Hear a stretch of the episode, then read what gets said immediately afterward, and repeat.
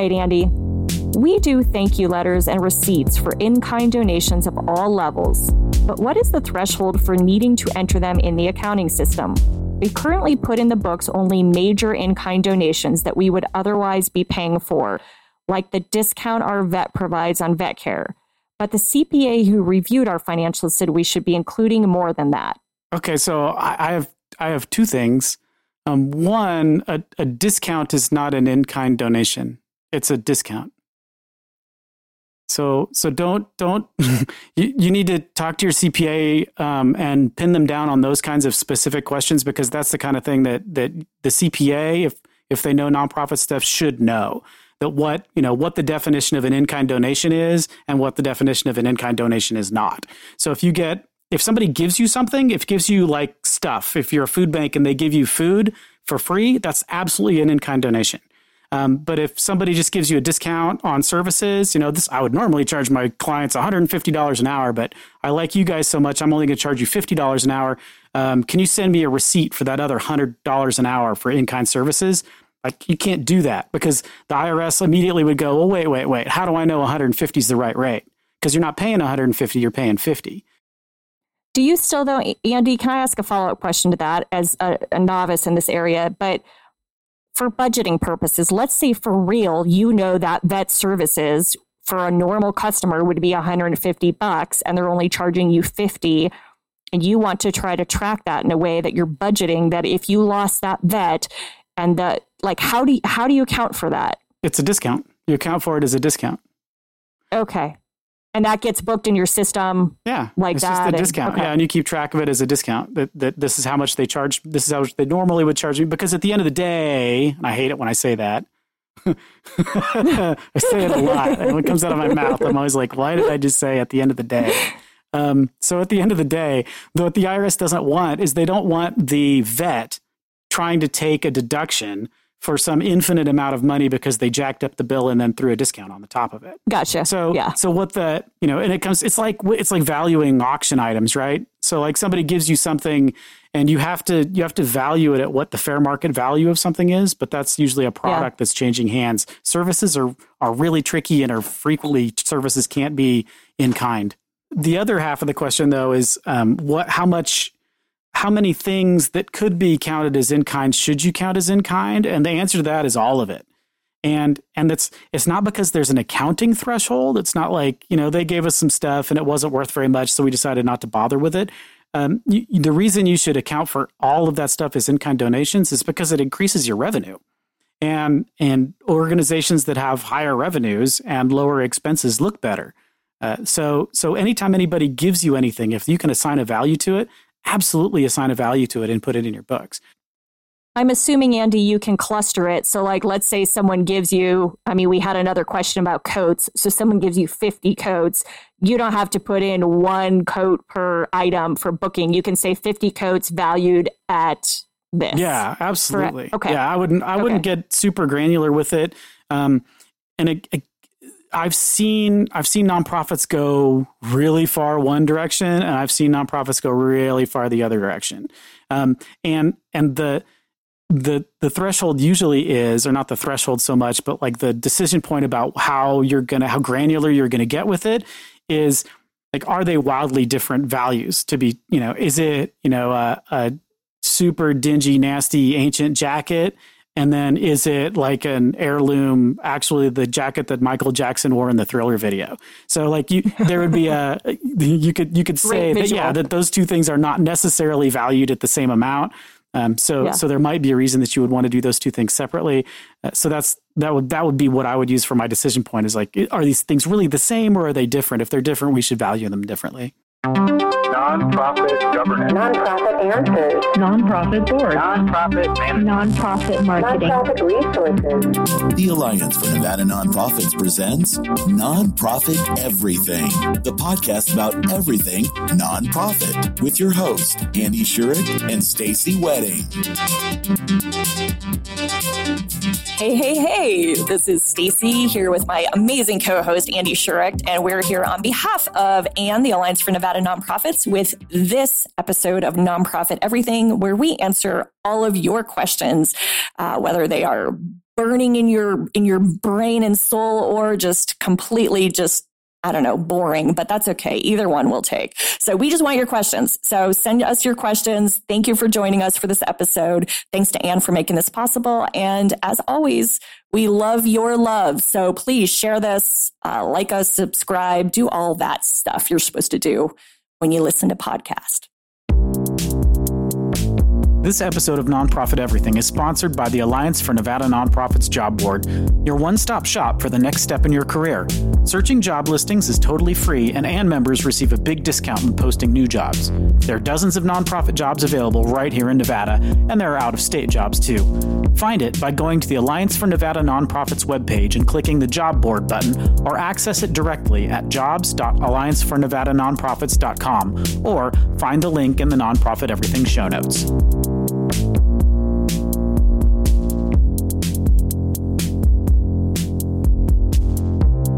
A board member of a tiny grassroots nonprofit. We only have one paid staff member. Recently, I received a private message through Facebook from someone our organization served. This person said they wanted to talk with me about a bad interaction they had with someone at our agency. In my role as the board president, is this appropriate for me to respond to? How best should I handle this situation? Oh, such a juicy question, isn't it? Ooh, it is. and you know, we're we're all untouchable these days with social media, aren't we? Good Yeah. grief. Like people can find us anywhere. Yeah, and then feel the feel because they were able to find you on LinkedIn that it's totally cool to call you. Yeah. Yeah, at home at night. It's Yeah. really yeah, yeah. yeah, it's not that that's happened before and that we're holding grudges or anything. nope. so I, I think I'm going to guess that the relationship that you have as a board, as the board, is a board president or board member? Just It says board president. board president, and it, yeah. But it and it says staff member, so we don't know what kind of staff. I'm I'm I'm making the assumption it's an executive director, but maybe it isn't. Yeah. Okay. So, so, I mean, hopefully that relationship with uh, with the organization and the board is a really good one, right? So that so that you're not. I mean, the, probably the reason you're uncomfortable with this is because you trust the staff and you want them to do a good job, and you're just not clear how you should handle that that responsibility. Is it is it your responsibility to be able to respond to that kind of thing, or you should leave it to the staff to do? I think in you know my my you know my position is always let's just be as wide open as we possibly can i would probably do two things at once i would reach out to the board chair the the uh, executive director whoever the staff member is and say hey i got an email from this person um, and i'm going to respond to them um, this is what they said do you have any input before i reach out to them so that you can sort of let them know that that's what's happening before you respond and then your response can be as totally non-committal as you want, which is, thank you so much for your concern. I'm really happy to talk to you. Um, however, like, I'd rather you approach this through the staff that we have whose job it is to take care of this, you know, and let me know how it goes, right? Leave yourself open to getting feedback after the fact, but but figure out a way to to turn it back to the staff to let the staff take care of it. Because either you know one there's one of two realities either one something really bad did happen and this person is you know maybe trying to do a whistleblower complaint kind of thing or they're a grumpy gus and just don't feel like the free service they got was free enough or whatever it is and they just want you know i want to talk to your manager says becky right Yes. Oh, we can all we can all hear that awful person that really that person who had a really bad day who's taking it out on the world and Yeah, everybody around them. Yeah. absolutely Yeah. Well, you know, it's interesting, Andy, because I I generally agree with you. I think my approach I, I think I would do something similar, but maybe take a little bit of a different tact. So my thought process with these kinds of things is that I absolutely would go to a staff member first, like you said before, but I don't know if it would be as much uh, as much of a I'm doing this and anything you want to share as much as it would be hey i got this and i just wondered eh, do you know anything about this person or this situation because i think what i'd be looking to to hear is it's a one uh, i think it's a one person staff you know staffed organization so i think i'd want to know could it have i mean maybe it's potentially a volunteer maybe it was some client and the the this person that was complaining didn't understand that? I don't know. Like, I don't know. There's so many variables that I really would want to really to see if I could check in with the staff first and then sort of almost problem solve with them about what is the best approach. They could tell me this person is an avid complainer, complains about everything, does this like every week, right? Mm. And then just happen to find me. And that's probably going to influence even how I approach the person. So I think I would really take it from a hey, do you know this person? Do you know what's the, what was the situation? And you know, and then kind of go from there. Now, of course, I still think we you know you owe it to the person who reached out to you to at least let them know. But then i think for me it would a lot of that would be contingent on what i just learned. And so it would either be talk to a staff member but what if it was about if the complaint was about that staff member that's a really uncomfortable situation. Let's say it was an executive director that whatever miss eh, whatever was it did something that that this person really took offense to. I think then just I would want to know that as a board member because this person's representing us publicly. And so I think I would then reach out and say to the person, listen, I appreciate you reaching out. Uh, we obviously take all concerns seriously. Can I set up a time to talk to you? And then if it was about the ED, then it would all be, I still have to have the EDs back or the staff members back that this person's con, you know, calling me about or emailing me about. But like, I can at least then kind of know a little bit of history before I go into it, so I'm sort of armed a, a, bit better. So that's that's the way I would take it. And then, you know, of course, if it was about a volunteer or some other part of the organization that that staffer manages, then absolutely, like this person needs to talk talk to the staff member managing that part of the organization and just whatever figure it out. But um, it's it's like that fine line of of being attentive and like that old customer service line of I'm not going to defend. I'm just going to listen. I'm not going to necessarily apologize, but I'm going to listen, right? And I'm just going to say, I hear you.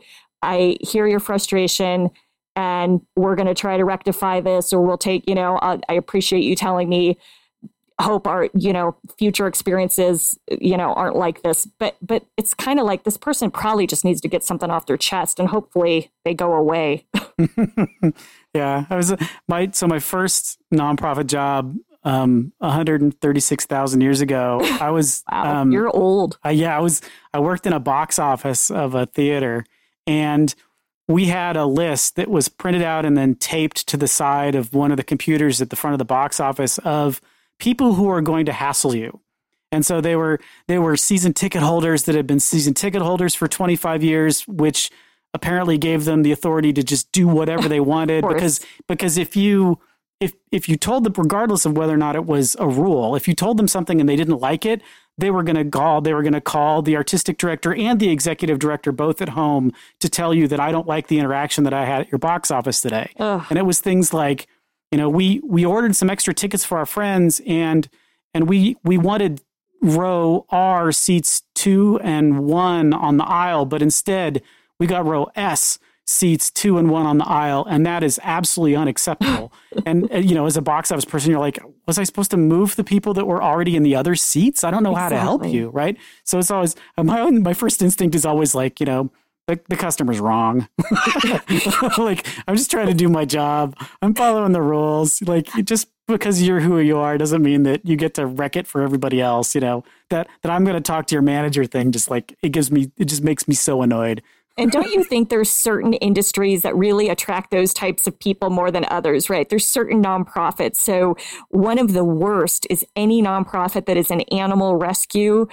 Uh, God help those people because everybody, you know, they will die for their animals and you can't tell them anything or oh we're not adopted we're not letting you adopt or whatever the situation is oh i would ne- i can never have that job so hats off to those of you doing that or you're right like something like a theater something where you're just dealing with masses of people and irrational people so much of the time so yeah. so i tend to i'm like you like i actually tend to side more with the the internal parties to the organization that I have the relationship with because I just I know them. I don't know this stranger reaching out that as you said, is a grumpy Gus. Yeah, but I, I think you're right that, that, listening and getting to the bottom of it, and making sure that you don't take the authority away from your staff is probably the you know the, the big takeaway, right? Yeah.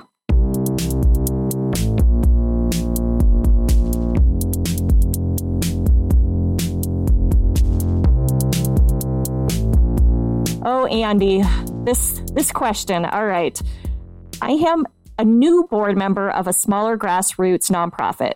We have a board of 5 and a staff of 2. One of those staff is an executive director. From what I've been told, our board funds a large majority of this organization. Our board does not share the budget or financials with our ED, which I find a bit odd. When I asked about it, they said they didn't want the ED to realize how much money they have and then think she should get paid more or take advantage of the situation somehow. Is this standard practice? How should I broach this with the board if there is a better way to handle this? Um, I can say unequivocally that no, this is not standard practice. I mean, have you um, ever, Andy, heard of yeah, this happening? In in my entire career, I have never encountered that, where where the the board creates the budget and apparently does the bookkeeping too. Yes. Or or has an outside organization Must. do the bookkeeping and then keeps that information just for the board.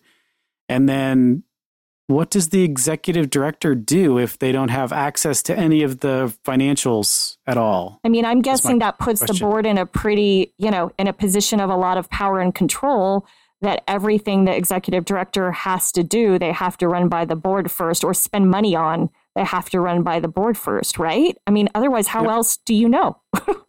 yeah. So, I mean, that's, and we, I think we've said this a couple of times. This is a self limiting situation so this organization is always, if if the intent of this is to serve some sort of mission, um, unless that mission is very very tiny and easily handled, this organization is never going to grow to a size that they can actually affect any change or do any good. Um, so, and the reason for that is that you've got a very strange trust situation between the board and the executive director, and that the board has apparently hired someone that they don't think is capable of actually running the organization, don't think is capable of making uh, rational decisions about what is in the best interest of the organization. And as soon as they find out how much money the board has, the first thing they're going to do is ask for more salary. That's the strangest thing I've ever heard. Um, so, so to answer the question, if I were a new board member coming into this cabal or whatever it is, yeah, um, I think, I think I would. I mean, first of all, I would never be a new board member in this organization. like I would run the first. Would you resign? Would you resign no, on like, the spot? Yeah, I'd be like, wait, what? Explain to me how that works. Like, why would you do that? And, and also, I'm probably not the kind of person that they want to have on that board because they they would know that I would know too much and instantly be an instigator and make everything worse for them and their controlling ways. So, um, so maybe I'm not the best person to say what would I do if I were on that board um, I think if I were someone else who had managed to get on that board somehow, I would I would begin by asking probing questions about what the point of the organization is and how on earth they think that they're gonna they're gonna actually serve that mission if they aren't going to give the executive director and the staff any of the tools that they need to do their job. Because I mean, just in a totally analogous situation, all of these people probably, I mean, maybe they run their own businesses or they're involved in some other other organization what if that like hyper paternal situation happened in their own business where the owner says, I want you to sell 42 widgets or whatever, but I, I'm not going to tell you how much money you can spend on advertising or marketing or sales or you know even building the widgets or any of this other stuff. It's just a secret. Yeah. Um yeah. And, and we'll tell you know just ask us and i'll i'll you know i'll, I'll decide if maybe that that's a legitimate expense for you um, that's just some sort of weird hyper paternalistic system that probably just doesn't belong in a nonprofit organization at all um, I, I suspect that you know this situation if the board is just going to keep shoveling money at it um, it could probably continue for some time but if they're serious about actually solving anything or doing any good, like that's a really stupid way to do it. Well, and I almost wonder, I almost wonder, I was trying to figure out and give I I read this question, I had the same reaction you did, and then I was trying to figure out is there any other sort of benefit of the doubt to give this board? Could it be just true ignorance about this? Could it be, you know, is there an education opportunity with this new board member who comes in to maybe, I, I, I you know, I'm, I'm probably giving way more benefit of, of the doubt than anyone deserves, but you know, is there that or or perhaps like if they really want to run something like this set up your own private foundation and make all your dis- like like it's just it's that mindset of wanting complete control and sort of authority. And, and I think sometimes I find this not everybody, but sometimes people who are in business or who, whether they've started companies or they have their own, sometimes they are so used to just being that power seat, making decisions, making decisions quickly that it's sort of just like they may not even be thinking about what they're doing. And I don't know. I'm not going to, I'm not here to read intentions. I'm just trying to figure out because this just really puzzled me. Like I scratched my head and said, I've never in the history of working with nonprofits ever run into this. So, uh, gosh, yeah, as a new I mean, board member, you have an opportunity, I hope, to turn the, to, to turn the thinking around. Yeah, if I mean if it really is if it's a cause that's important, if the reason you joined the board is that the cause is important to you, um, maybe maybe that's I mean that's where I'd probably if I was serious about it that's where I would start the conversation is like if if we really want to affect some sort of change we're gonna need to we're gonna need to hire people we trust and and and let them you know, use their skills and tools to be able to make this organization function. And Andy, let me ask you this. Like, so this is sort of just a follow up. So if for some reason there is a trust issue with the current executive director, let's say the person has no financial like background or inkling. I, I would love to hear this from you as a finance guy. Do you think someone who has no knowledge, has never even created a budget, has no clue how to read financials should be an executive director? Mm, nope. I mean, I, I, really think. I mean, it, I don't know what that person would do if if they if they really can't understand, I mean, it's like it's like asking if someone should be a doctor, but has but really aren't in, that interested in learning how humans work. I mean, it's it, there's so much. I mean, maybe my lens is weird, but it feels like there's so much of what someone who's in charge um, is supposed to be working on that's related to the long term fiscal health of the organization to make sure it can continue in perpetuity and be able to do what it needs to do. That if you don't get how those tools work, if you can't read a balance sheet, and income statement, if you can't create a budget, I mean, it's totally legitimate to not understand arcane you know CPA nonsense. Right. Like that's probably smart. You don't cloud your brain with that kind of nonsense. You that's why you hire people that are good at that kind of thing that like learning stupid things that can help you through that kind of stuff. But the but the basics. I mean, you should really be able to look at a balance sheet and know what it means. Look at a, an income statement and know what it means. Like look at a cash flow statement and know why that's important. Yeah. Um, if you don't have those tools, uh, you should definitely learn them. Uh, I think yeah, that's kind of step one, and then see how you do after you've learned them, right? But uh, but I'm just yeah. sort of thinking, just again, because we don't have all the details. Like I'm thinking about the organization, thinking perhaps if there is a situation like that where they have where there's an executive director that doesn't have that skill set, and for whatever reason has other glorious skill sets, it is that something that can be taught and learned? I mean, it's a small organization, right? It says a staff of two, so like it's that financial burden is going to fall heavy on the ED's shoulder I mean, mm-hmm. shoulders. Mm-hmm. Yeah. And I've seen organizations that are tiny, like the second person people hire isn't usually a financial finance person. Like in a lot of cases, it maybe it should be like they want to hire a program person, they want to hire yeah. a development person, but but in, there's that finance person needs. I mean, I'm, I'm sure I'm using my own crazy lens, but it feels like that person needs to be kind of in there at the beginning because there's so many things that that that person can do. Plus, like in tiny organizations, the person that has that that uh, that chief financial officer role or whatever you want to call that person, the the controller or whatever, you get to make them do all the other garbage that no one else wants to do. You get to make them in charge of IT and HR, other job duties as assigned, janitorial, yes. security, whatever yes. else, because that person like just goes, okay, I'll do it.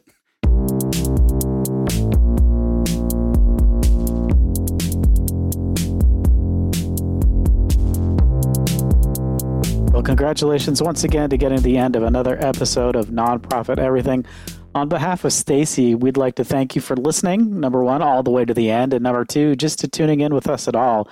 And once again, we'd love to reiterate the, the request for new questions.